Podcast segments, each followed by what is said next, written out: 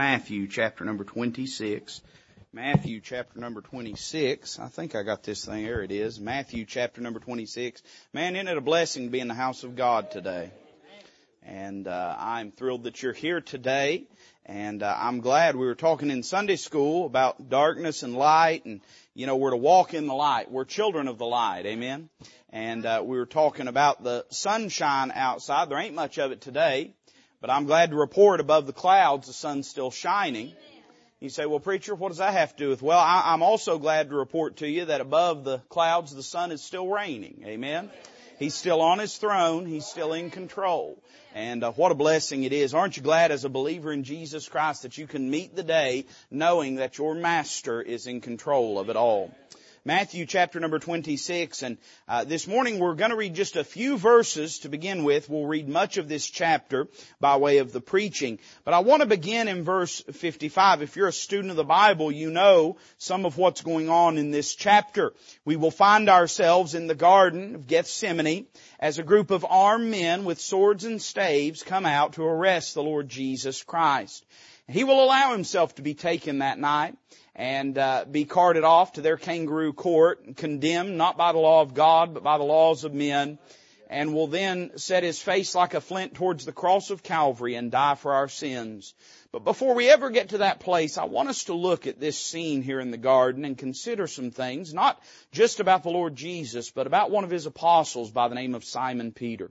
The Bible says in verse 55, Matthew chapter 26 verse 55, in that same hour said Jesus to the multitudes, Are ye come out as against a thief with swords and staves for to take me?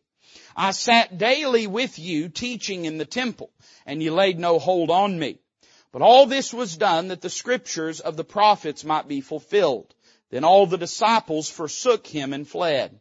And they that had laid hold on Jesus led him away to Caiaphas, the high priest, where the scribes and the elders were assembled.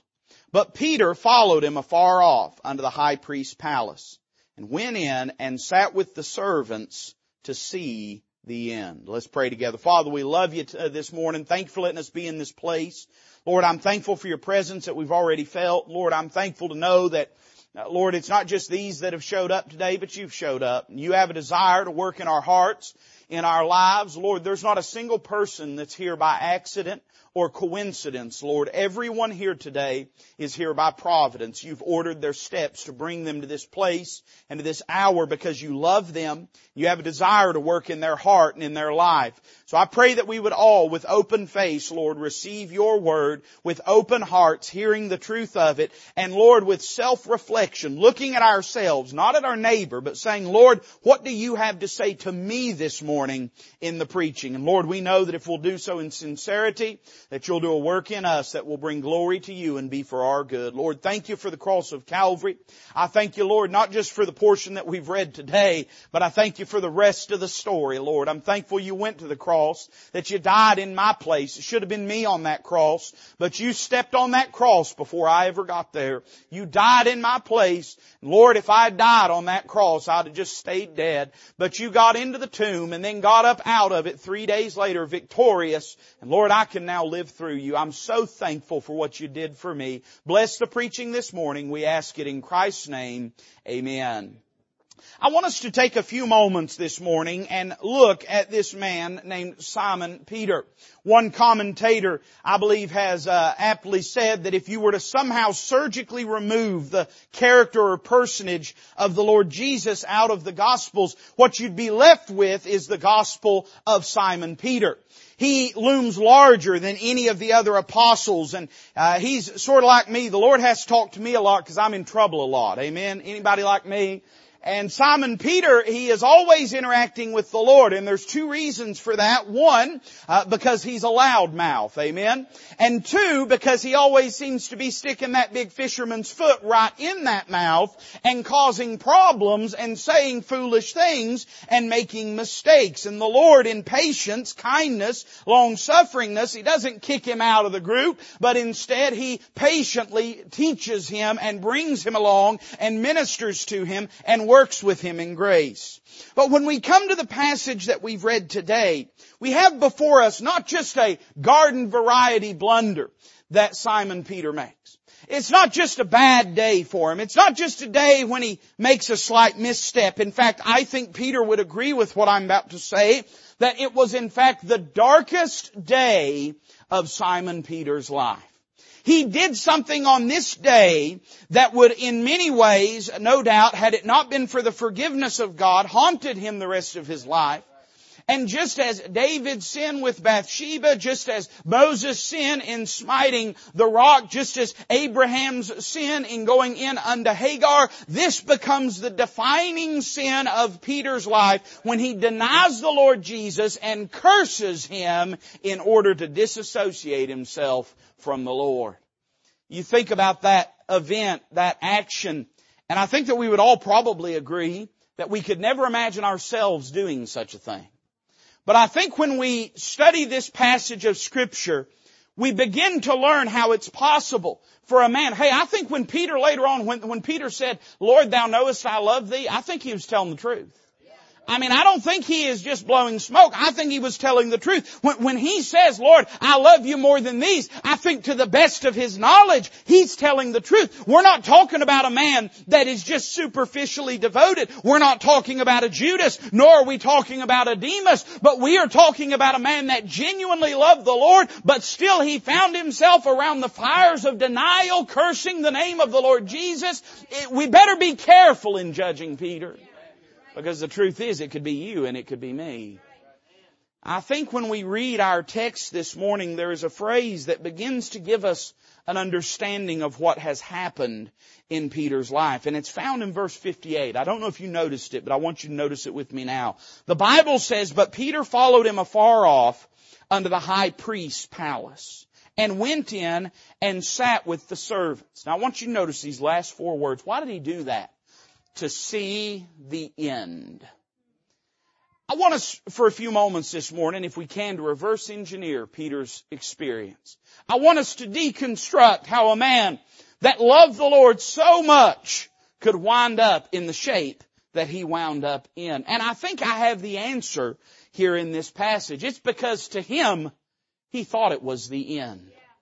When you read this story of scripture, you'll find that Peter lost several things in that garden. Uh, we find whenever they come to arrest the Lord Jesus that Peter, uh, he takes out a sword and he starts swinging it and you can believe what you want. I don't believe he was swinging for the high priest servant's ear. I believe he was aiming for his head. But fishermen ain't known for their sword craft. And I think he wasn't even uh, trying really. I think he was going to kill that man, but I don't think that was his ultimate goal. I think probably that man was standing in between him and Judas and he was ready to cut down anybody he had to to get to that turncoat and to get to that traitor. I would say this, he lost his temper that night in the garden. I'm thankful every time we lose our temper, we don't wind up in the shape Peter wound up in. Boy, some of us just stay in the doghouse, wouldn't we? Not only did he lose his temper, but I would say this, he lost his testimony that night in the garden. This became, at least for that man, the defining moment in Peter's life. Could you imagine how difficult it would ever have been for Peter to look at this man and try to tell him that the man they arrested that night was not guilty of the crimes that they claimed, but was in fact the only perfect man to ever walk the earth, was not just the son of man, but was the son of God. I'd say this, we better be careful swinging our sword around at people. We'll cut off what they listen to us with. You listening to me? We'll cut off what they listen to us with. We'll cut off their ear and we'll have no more influence in their life if we lose our temper. He lost his testimony. But I don't really think that's what led to this moment. I think it is in this phrase to see the end that we find the key for why Peter went so wrong. And I want to preach to you on this thought this morning, losing hope and losing heart. You say, preacher, what was it that Peter lost that led him down this road? I think he lost hope that night in the garden we think of hope as a very anemic concept because we typically use the term hope only in a speculative sense. We use it in terms of, well, I hope it rains or I hope it doesn't rain. Well, I hope they show up or I hope they don't show up. Well, I hope this happens or I hope that happens. But when the Bible speaks of hope, it's not speaking of something that is anemic. It's not speaking of something that's theoretical, hypothetical, or speculative. Rather, it's talking about the firm confidence of the heart being set upon the promises of God. And when we come to this passage of scripture, it's a very different Peter that walks into the garden than the man that walks out of the garden.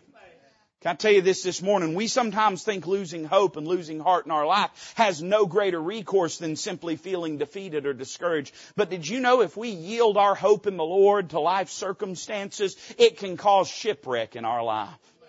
Hey, there's marriages ended because folks lost hope. There's churches destroyed because folks lost hope. There's children cast into the pit of hell because parents lost hope. And if we're not careful, we will allow life's crushing circumstances and disappointments to rob us of the hope that we have in the Lord and cause us to yield to despair. When I read this passage of scripture, I don't just read the story of a man that sat by a fire. I read the story of a man that lost his hope and see how it could happen to you and I. Notice three thoughts with me this morning, then we'll be done. Let's consider first off the reason for his lost hope. People lose hope for certain reasons. I mean, most people don't go along uh, buoyant through life, hoping in things, and then all of a sudden they just wake up one day and decide that the clouds are gathering and decide that the walls are crumbling. Usually there are some things that cause us to lose hope in things. Can I tell you, our country's in a very dangerous place of losing hope in some things. We've lost hope in some things. We've lost hope in our leadership. We've lost hope in, in our elections. We've lost hope in the integrity of people governing us to be doing things in the right way. We've, lo- we've lost hope in, in people that are supposed to tell us the truth, telling us the truth. And a lot of the reason you see our country unraveling is because people have lost hope. Wicked men have always been wicked, and the things that are bearing fruit today were planted many decades ago, and they've always been growing in darkness, but now they've burst through to the light. People have seen things for what they are, and they've lost hope, and our country is unraveling because of it. In your life, when you yield and give up hope, your life will unravel likewise. Now how did Peter lose his hope? Well, I would say this. He lost his hope because his hope was placed in the wrong thing in the first place. It's funny how we use terms like hope. This happens, we're getting ready, I guess, to have something like an election next year and, and when we do, all the politicians, it's amazing. They all have a religious revival and become people of faith. They don't have a problem with murdering children in, in the womb. They don't have a problem with all sorts of sexual deviancy and depravity. And they don't have a problem with abusing and selling children and, and vulnerable people. They got no problem with that. But then when it's time to send mailers to your house, they become people of faith. But you know, faith is only valuable in as much as it's placed in the right thing. And hope likewise. I remember years ago a man running for president talking about hope and change, hope and change, hope and change. But we didn't get hope. We lost hope when that hope and change came. And so hope is only valuable in as much as it's placed in the right thing. And I can tell you the first place Peter went wrong, he hoped in the wrong things. I wonder if we don't lose hope in our lives because we've placed it in things other than the Lord.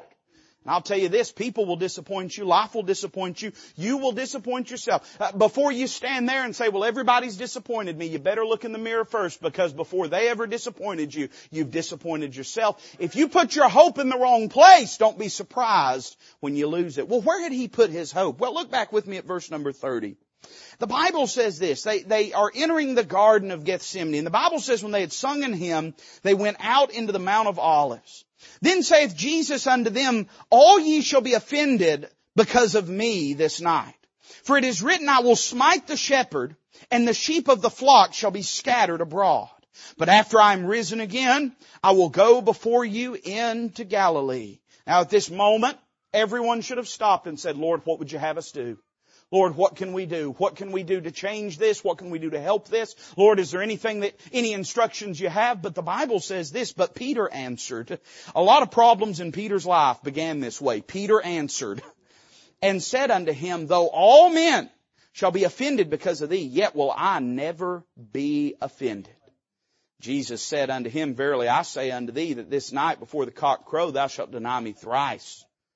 And that would have been the second chance for Peter to say, really, Lord? But he didn't. He said unto him, though I should die with thee, yet will I not deny thee. Likewise also said all the disciples. Can I say number one, the reason he lost hope is he hoped in himself. He said, everybody else may fail you, everybody else may give up on you, but I love you too much, I'm too devoted to you, I'm too dedicated to you, I'm cut from a different cloth, I'm of a different character and of a different caliber, and you can imagine why there was so much animosity towards Peter. You know, John and Peter, they didn't always see eye to eye, and I don't guess I would like the fellow that was turned around pointing at me saying, well, he might betray you, Lord, but I never will. Peter's pride, his hubris, his arrogance, is showing through because he doesn't really believe in the Lord in the sense of trusting in His Word at this moment, but rather he's trusting in himself that he will defy the Word of the Lord. Can I tell you just a, a big principle of life? I'm going to help you out. I, I, listen, I'm going to add 10 years to your life right now. You ready? Believe what God says about you more than what you think about yourself. If there's ever a disagreement between what you think about you and what God says about you, admit you're wrong and believe what God says about you. Because to deny the truth of the inerrant Word of God and the testimony and witness concerning ourselves, our character, our substance is the absolute epitome of folly. And Peter made that mistake this night. I'd say this, he lost hope because he hoped in himself and guess what? Himself disappointed him.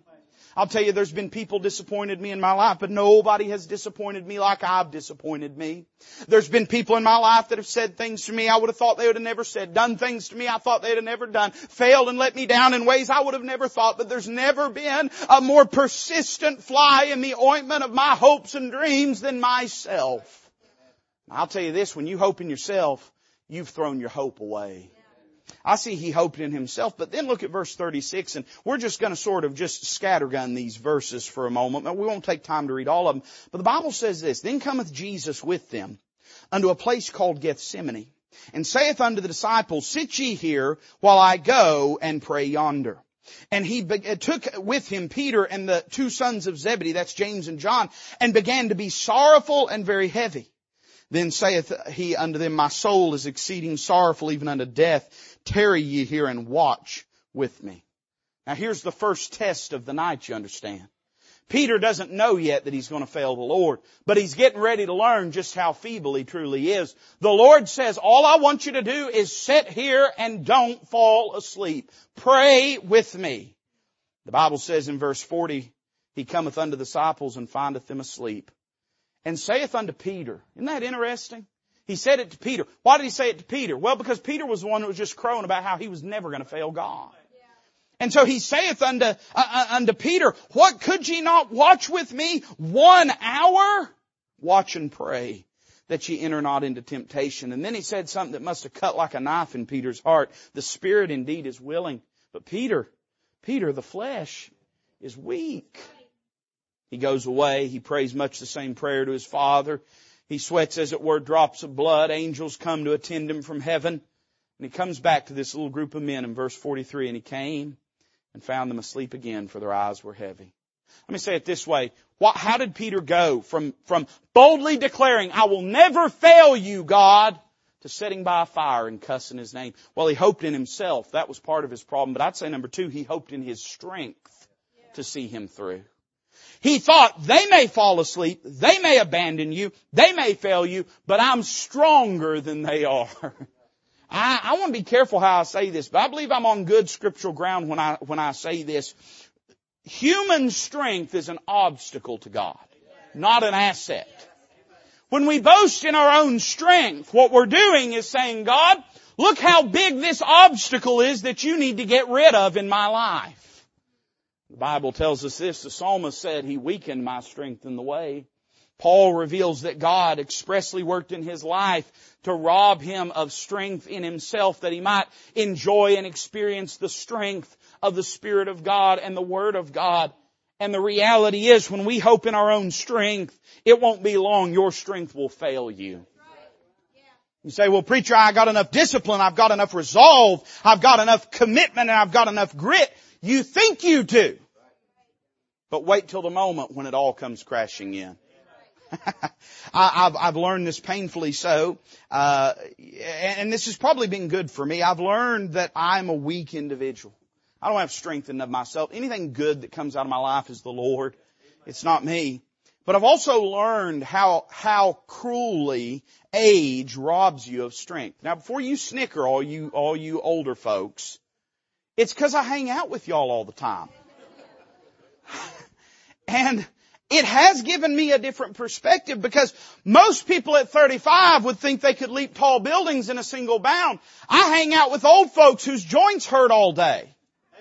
And I'm reminded consistently, I'm reminded consistently that the strength we think we have is fading as a flower. Man, we think we've got it all under control, but we don't know what out of control is. We think we've got all the strength we need, but we don't know what it is to have uh, weakness creep over us like a cloud. Let me tell you, if the Lord tarries is coming and you don't get run over by a bus, you'll learn one day. I'll learn one day. Because the fact is, we can think we have the strength and some people just think somehow God has endowed them with an extra dose of Christianity that's put them above reproach and beyond failure. But I'd say this, if the man that stood and preached boldly on the day of Pentecost could find himself too weak to stand vigil in the hours of our Lord's greatest need, I'd say it could happen to you and me too. You hope in your own strength, your strength is going to fail you. And then look down at verse 46. I like this passage of scripture. I don't know why. Maybe the part of me that likes shoot 'em up westerns likes this. I don't know. But I like this passage of scripture. It's fascinating. The Bible says, verse 46, that the Lord says to him, Rise, let us be going. Behold, he is at hand that doth betray me. While he yet spake, lo, Judas, one of the twelve, came, and with him a great multitude with swords and staves from the chief priests and elders of the people. And behold, one of them which were with Jesus stretched out his hand and drew his sword and struck a servant of the high priest and smote off his ear. Now, here we're not told, but elsewhere we're told it was Simon Peter that did this. Then said Jesus unto him, Put up again thy sword into his place, for all they that take the sword shall perish with the sword. Thinkest thou that I cannot now pray to my Father and he shall presently give me more than twelve legions of angels? You say, how many is that preacher? It's a whole mess of them. One would be enough. One of them killed 185,000 Assyrians. In, in, in, the book of, uh, of Second Kings, one would have been enough, but 12 legions of angels. And then he says this, but how then shall the scriptures be fulfilled that thus it must be? I don't know if I can correctly situate our minds on what's going on here. I'm going to do my best. But you understand that even up till the moment that they put chains on our Lord, the disciples still didn't quite understand that he was going to be crucified. Now it's not because he hadn't told them. On this very night he had told them. But you remember once earlier the Lord reveals, He says to Simon Peter expressly, I'm going to go up to Jerusalem, I'm going to be delivered into the hands of wicked men, and I'm going to be crucified and rise again the third day. And Peter grabbed the Lord and shook him and said, far be it from thee. He says here in this passage, Peter says, though I die with thee, yet will I not forsake thee. Here's what they thought. They weren't looking for a crucifixion. They were looking for a revolution. They thought they were going to accompany him into Jerusalem that he was going to uh, appear before all men, proclaim and reveal himself to be the Messiah. And he didn't think, listen, the disciples didn't think that he was taking up a, a cross. They thought he was taking up a crown. And they believed up till the very last moment. And you say, well preacher, why would Judas do this? Judas, man, and I like people like this, they're just ready. You know, you ever meet people like this? They're just ready. I remember back when January 6th happened, and, uh, that we say happened like, and, but there, there was, there's two kinds of people in the world, right? There, there's people that, that people that was mad it did happen and people that was mad it didn't happen more. Amen? And, uh, you'd meet people and they're ready. They didn't know what they was ready for, but they was ready, you know. I mean, they had their pitchfork sharpened up. They was ready, you know. And Peter, when you, are you alright today? Did I just make you nervous? Don't be nervous this morning. You'll be alright, amen. It's me saying it. I, am the one they're going to cart away, not you, amen. Don't get nervous. But, but, Peter, he was ready. And I tell you what he thought. He was angry, no doubt. He was furious and full of rage at Judas. But part of the reason he took that sword out and started swinging it is he thought, this is the moment.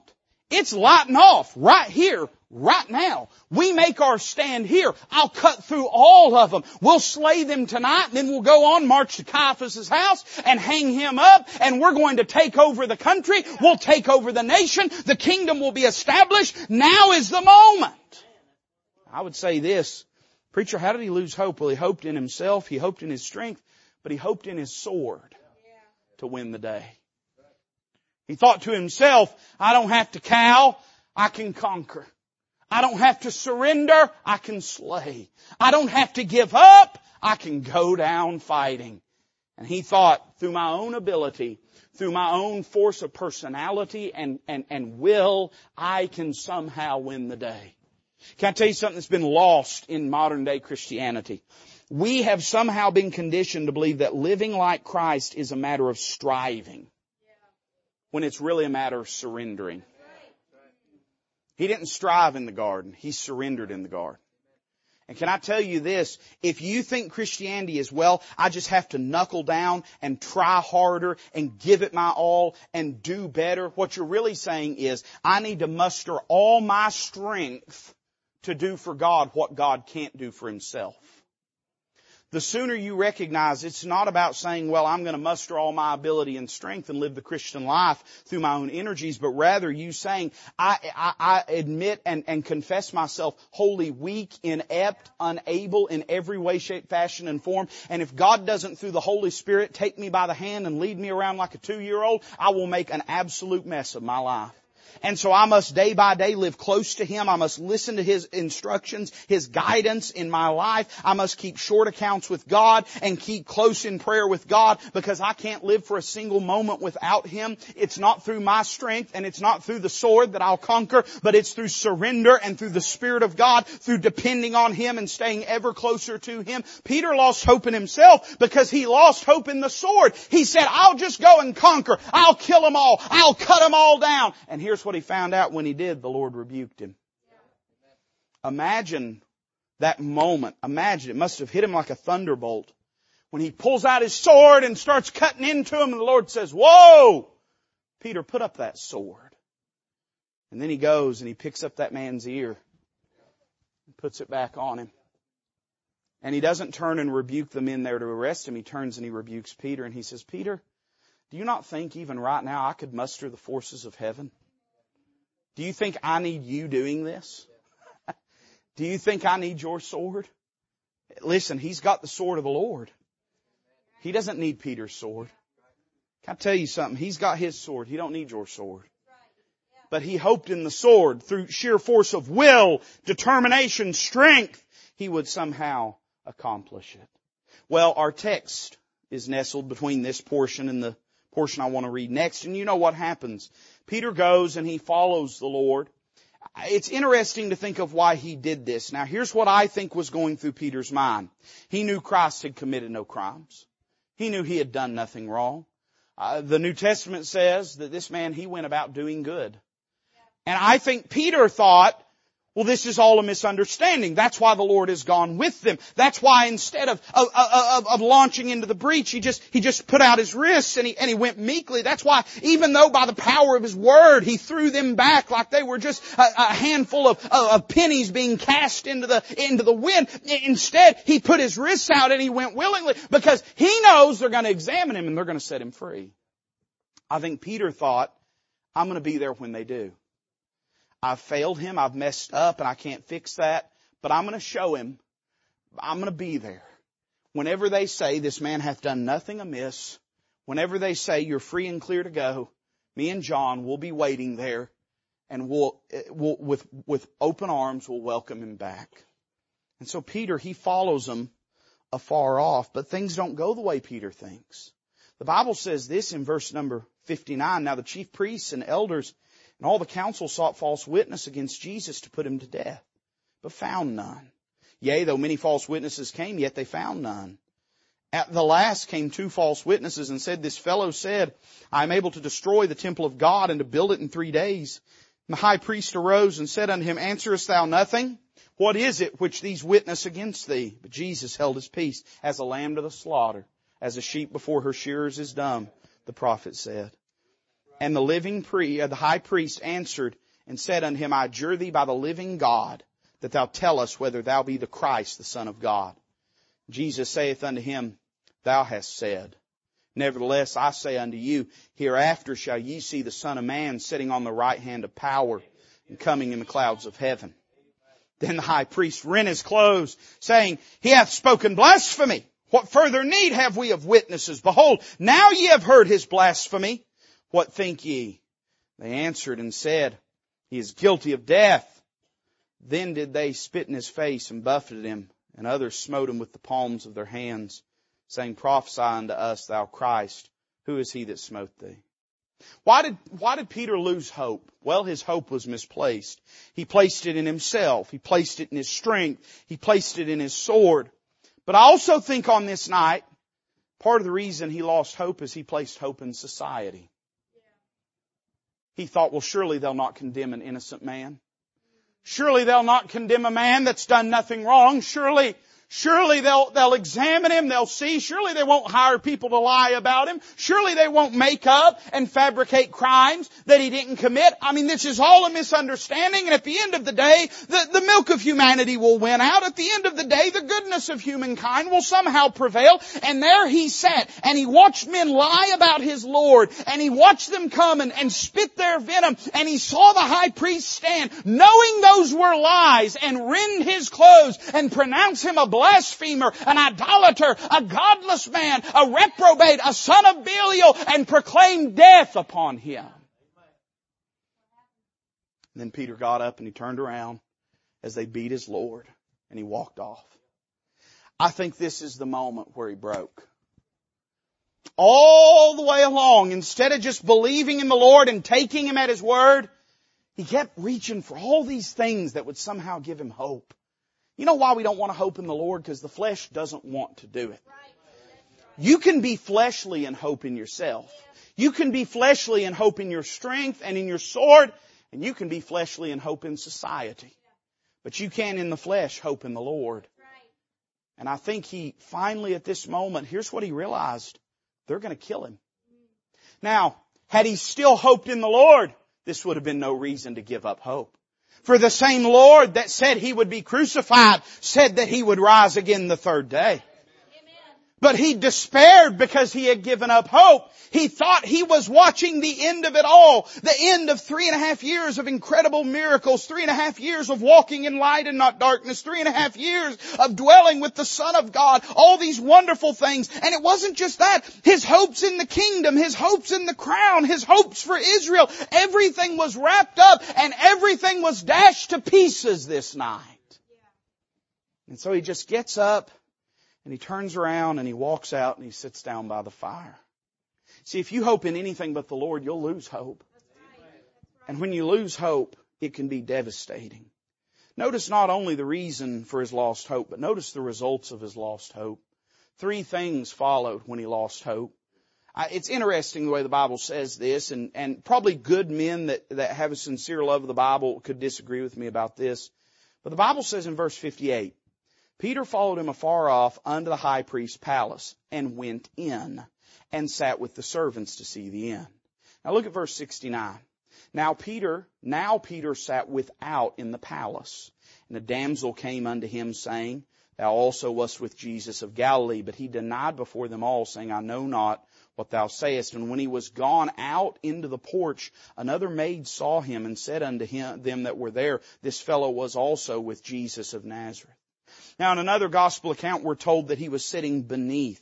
And, and most commentators would suggest that there was sort of like a courtyard there and, and the servants would sit beneath and, and the trial would be taking place above. But the Bible says he went into the palace to see the end. I think he started off sitting up there watching the proceedings.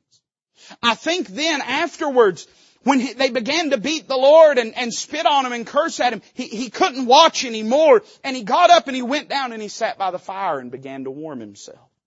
He then began to be accused of being associated with this Jesus of Nazareth and fearing that he'd be exposed, he then got up and went out into the porch and was accused once more.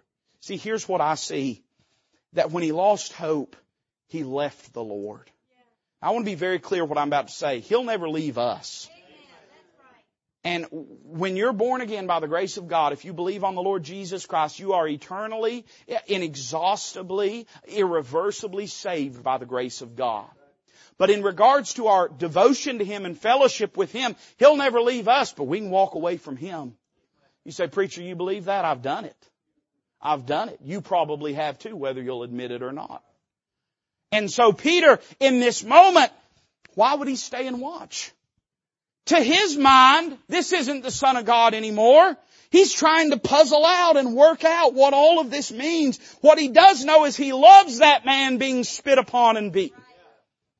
He knows his miracles were real. He knows his messages changed lives, but he can't compute it all. So here's what he does. He just turns around and walks away. You know, one of the results of lost hope is this. He deserted him. I can't tell you the numbers of people I've seen go through hard times, lose hope. They can't compute what they know to be true about God with what they're going through in their life. And because their hope was in their circumstances instead of in their Savior, because they were trusting in, in, in their life instead of their Lord, when things didn't make sense, they just got up and walked away. They said, I, I don't know what any of it means, but I'm done following Him if this is what following Him means. hey, listen, things are going to look a lot different in about three days. At that moment, it looked like he had lost a great loss. In three days, it'd become known that he had won a great victory. I'll tell you this, don't walk away from him. He ain't done yet. Don't walk away from him. He ain't done yet. But if you lose hope, you'll desert him and walk away. Not only did he desert him, verse 72 says this, says, and again he denied with an oath, I do not know the man.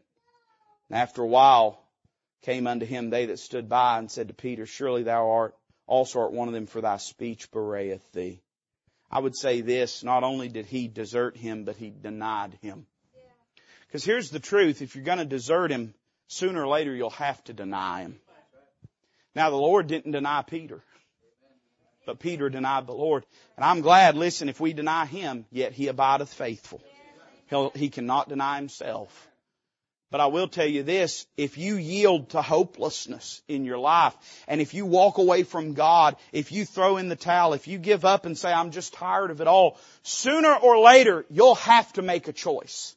You won't sit at home forever pretending like you're a good Christian when you've forsaken the Lord. Sooner or later, you'll say, I can't keep, I can't keep pretending like I'm something that I'm not. And so he denied him. He said, I do not know the man. It didn't end there. The Bible says in verse 74, then began he to curse and to swear, saying, I know not the man. And immediately the cock crew. Peter remembered the word of Jesus, which said unto him, Before the cock crow, thou shalt deny me thrice. And he went out and wept bitterly. This is interesting. The very first time they come to him and say, You're one of them. He says, I'm not. Then they come to him and say, I know you're one of them. I can tell by the way that you're talking. He says, I don't know the man. When they come to him the third time and say, I know you are one of his, he begins to curse. Why does he do that? Foul language is generally the territory of those with small vocabularies. It is. Barnyard language don't say nothing that clean language can't say. It is all about effect. That's why you say those things is because you're trying to give some artificial, superficial force to what you're trying to say. And it was no different for Peter. Why did he cuss? He had to prove to him. Prove to him. You know what he knew? He knew this, that no follower of Jesus Christ would say the things he said. So if he said those things, it'd show them that he was no follower of Jesus Christ. Preacher, if I lose hope, I, you know, what is that? I, will just be discouraged a little while. It ain't no big deal. I just sometimes have a hard time and I'll just feel disheartened, defeated and, you know, it's not a big deal. No, it is a big deal. I'm not fussing at you, but I'm trying to help you this morning. It is a big deal. Because once you lose hope, you'll desert Him. Once you desert Him, you'll deny Him. And once you deny Him, you'll disgrace Him. He, he did things he never thought he would have done. I mean, Peter, for all of his talking, and he talked a lot, he would have never imagined he would have said the things he was saying here. I, whew, my soul, man, I mean, you think you won't. You think you can't. You think somehow it can't be you. I got news for you. Better people than you and me are in the ditch today. Saved by the grace of God, that have served God more faithfully than you or I ever have, that have had a better testimony than you and I ever have, that have stepped out in faith more than you and I ever have, are today in the ditch, weeping bitterly because they put their hope in the wrong thing. By the same token, people that are faithful, we think it's some big secret. I want the special sauce. I want to figure it out. Tell me the secret. I'll go down to the airport, listen to Tony Robbins. He'll tell me all, all the secrets. I'll buy the latest book. Isn't it funny, man? All these, all these church growth and self-help and, and, and self-care gurus keep writing books. Wouldn't you think, hey, God wrote a book and He ain't rewriting it because it's perfect. Funny thing about it, part of the reason they put out, and there's a lot of reasons they put out the modern Bible perversions, but part of the reason they do it is they make money off of it they can tell you, well, what you got is old fashioned and out of, out of, you know, standards and, and, and out of date and you need something new. And it just so happens we hold the copyright to it. And it's funny, all these self-help gurus, you'd think if what they said was true, they wouldn't keep writing books. There'd just be a book and everybody would read that book and that would straighten all of our problems out. But they keep writing these books and writing these books and peddling their lies and so on and so forth. Why? Because we are so loath to put our hope in the thing that really matters. You say, preacher, it wouldn't be me. It could be you. It's been people better than you and me. I see the results of his lost hope, but I'm glad the story does not end there. I'm glad not just this story, but I'm glad Peter's story doesn't end there. You know why? Because, and I may have never done the exact things that Peter did, but boy, I've, I've sat by them fires. I mean, I've said things and I've done things and I've been in such a wrong place in my walk with God that it's a shame even to remember. It's a shame even to think that I ever did those things. And I'm glad my story doesn't have to end there. And I'm glad your story doesn't have to. You may be where he is today. You might have come to church for a hundred different reasons. But here you sit and you're in the same place he's in. You're not living for the Lord the way that you used to or the way you know that you should. Uh, you, you, you're discouraged, you're disheartened, you're defeated, you don't know what to do, and you find yourself doing things you would have sworn you'd never do and thought you'd never had any part in. And here you sit today and I'm here to tell you your story is not done either. If you want God, can do a work in your life. I see not only the reasons for his lost hope and the results of his lost hope, but I see the restoring of his lost hope. Because Peter's story does not end here. You can read much more of it in your own time and I encourage you to do so. Peter, he weeps bitterly. We don't know what the next few hours or days hold for Peter really. What we do know is that we find him on the Sunday morning that Jesus got up from death victorious uh, over the grave. We do find that, that Peter and John, uh, when they heard that Jesus was risen, went down to the tomb. We do know they were there later in the upper room, but we don't really know what these three days of misery and hopelessness and darkness held for him. But we do know this, that before the Lord ever even went to the cross, there was something that happened that was the beginning of the restoring of this lost hope. We've already read it, and it's in that last phrase in verse 75. The Bible says he went out and he wept bitterly. That's an interesting phrase. I wonder why he wept. Did he weep because he knew the Lord was about to die? Hmm, maybe that was part of it. I don't think it was the main of it. Did he weep because he thought that this wonderful life he had enjoyed was now ending? No, I don't think that's what it was.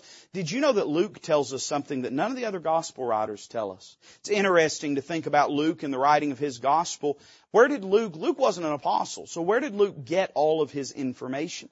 Well, likely much of it came from the time he spent with John Mark, when John Mark was traveling with Paul and Barnabas. And, and Luke probably, or being related through uh, the apostle Paul, learned this. John Mark, of course, was the nephew of Peter and, and was related to Peter. And, and, and John Mark, he would have known things through his close relationship with Simon Peter that no one else would have known. And it's interesting, John Mark doesn't even include this detail. I think it was too raw and too tender to include, but Luke does. The Bible says in Luke 22:61 that when, when Peter cursed, denied the Lord, that the Lord turned and looked upon Peter. And Peter remembered the word of the Lord how he had said unto him before the cock crow, thou shalt deny me thrice. And Peter went out and wept bitterly. See, here's the truth. You say, preacher, how, how can my hope be restored? Well, first, I notice he was broken before his hope could be restored. He was broken. Peter had to be broken not by his disappointments, but by his doubt. He had to recognize his unbelief as not merely a flaw, a weakness, or a failure, but as sin. It wasn't just doubt or discouragement, it was desertion. It was disobedience. And it was disbelief. I don't want to overburden you, but I'm, I'm called to tell you the truth. We all get discouraged sometimes, but yielding to it is a sin. I don't want, listen, I don't want you to just be overwhelmed and overcome. And I, am not trying to add to your burden. I'm just telling you, it's not a harmless thing to wrap yourself in your grief and bury yourself in it. At a certain point, we have to decide what our hope is in. And Peter, you say, preacher, he was broken because things didn't turn out the way. No, that's not when he wept bitterly. He wept bitterly when he realized that all that the Lord said would come true had come true and that he had failed the Lord and that he had not trusted the Lord. In that moment, he realized that it wasn't the high priest and it wasn't them. That wasn't the cause of his misery. It wasn't even the wickedness of the world. It was the disobedience of his own heart. Leonard Ravenhill said, we'll never be broken from our sin till we're broken over our sin. And here's the problem. We think we're broken when we lose hope because we are in despair. But the brokenness that's needed is not brokenness over what has happened to us, but rather what has happened in us. And until you recognize that your circumstances cannot rob your hope, you have to surrender it. And that the reason you're experiencing not the outward problems that are pressing in, but the inward despair that is drowning you is because you've ceased hoping in the Lord. You won't change and hope in the Lord until you do that. I'm not trying to be ugly. Listen, I know psychiatrists tell me I'm being mean this morning, and I guess I'll just have to be mean this morning. But we either believe we can have joy in the Lord or we don't. We either believe we can have peace in the Lord or we don't. And you can throw it back in my teeth and say, well preacher, you don't know what I'm going through. You've never been through it before. And I, listen, you may very well be right, but I know the Word of God is authoritative and true. And the Bible says we can have peace through Jesus Christ. That we can have joy that no man can take. And as such, you have a choice to make. He, he was broken. Then I notice a second thing. Not only was he broken, but he was beckoned. Mark tells us a precious truth that after the Lord was risen and he was talking to the women there, the Bible says that he, he, he told them to relay a message. He said, but go your way, tell his disciples and Peter that he goeth before you into Galilee and there shall ye see him as he said unto you. I don't know. Maybe I'm a pessimist. If I was Peter, I would have thought, does that mean I'm not a disciple anymore? but no, the tender message was this. Go tell my disciples and lest Peter think that I'm done with him, you tell him from me that I want to see him. I, there, there's a, the weeping of contrition when he's broken, but this is a word of invitation. He had to be reminded that though he had given up on the Lord, the Lord hadn't given up on him. He had to be reminded that God wasn't finished with him and still had a plan for his life. He had to be reminded that if he wanted to yield to despair and pretend like the sky had fallen, he could do that. But not because it was true. Because the fact was, God still had a plan for his life. Peter did more after this day than he ever did before this day. Peter served God in a greater way after his greatest failure than he ever did before his greatest failure. You say, preacher, you don't understand the things I've done. You don't understand the place I'm in. I do understand this. If God was done with you, He'd take you on home to heaven. If you're drawing a breath, He's not done with you. And you say, preacher, I miss the old days, but the greatest days could still be to come. I see, listen, he was beckoned and then finally, I see not only he was broken, he was beckoned, but I see he believed said, preacher, why is that? Well, it's interesting. Paul tells us something that is not really found anywhere else, but he reveals it to us when he's talking about the gospel. In 1 Corinthians 15, Paul says this, For I delivered unto you, first of all, that which I also received, how that Christ died for our sins according to the Scriptures, and that he was buried, and that he rose again the third day according to the Scriptures. And that he was seen of Cephas. Now that's Cephas. That's not Bocephus. That's Cephas. Cephas is another name for Peter. He was seen of Cephas, of Peter, then of the twelve. That tells me this. At some point between the empty tomb and the upper room, Christ met Peter. And they had a meeting that the Word of God doesn't disclose the details of. But I do know this. Just as he was a different man that walked out of the garden than he was that walked into the garden, he was a different man that walked back to that upper room than the man that had left it to go view the empty tomb in the first place. we, Peter doesn't really say much about it. Nobody says much about it. But where did he get his hope restored? Where did he get his faith bolstered? Because the Lord met him in the way and said, Peter, I'm not done with you. Here, look at my hands. Look at my side. I'm risen. I'm living. I'm victorious. You thought it was all over, Peter, but it was all beginning. You went to see the end, but you didn't know that wasn't the end. How many times do we lose hope because we think we're seeing the end when what we're really seeing is the beginning of a matter? Peter's hope wasn't restored till he had seen the Lord alive and victorious. He had to see that things were not what he thought because the Lord was living. Let me say that to you again. He had to see that the situation was not as he thought it was because the Lord was living. See, if you keep looking at your situation, you have reason to lose hope. But if you quit looking at your situation and remember that the Lord's living, then you'll find a source of hope. He had to confess his unbelief and hopelessness and ask for forgiveness. He had to believe and he had to bow. He had to submit himself to the fact that God's ways are perfect, even when he can't understand them. And that he would hope in the Lord and not hope in life. They would hope in the Master and not hope in his circumstances. And then having been broken, having been beckoned, and having believed, he becomes the man that goes on in the first and second books of Peter to talk about hope more than anyone else in the New Testament. He talks about our hope of an inheritance incorruptible and that fadeth not away. He talks about the blessed hope, the glorious appearing of the Lord Jesus Christ. In fact, his whole life became about hope after this day. Why? Because he knew what it was to lose hope. People that ain't never lost hope don't know what they got. But when you lose hope, you learn hope is not just some garnish to be placed over a person's theology. But hope is the very strength and energy and lifeblood of the Christian's faith and encouragement in the Lord. Don't lose hope. Don't lose heart. Because you'll lose a lot more than just hope and heart. It's possible to lose everything. Put your hope in the Lord. Preacher, I, I feel weak. I feel discouraged. I feel distraught. Sounds like you need your hope restored. Come to Him. He can restore it. Bow the knee. Be broken. Not because you've got a, a, a, raw deal in life. Not because you experience problems. But because in those problems you've not trusted in Him. Be broken over your unbelief, your disbelief. Be beckoned and recognize that He still has a plan for your life.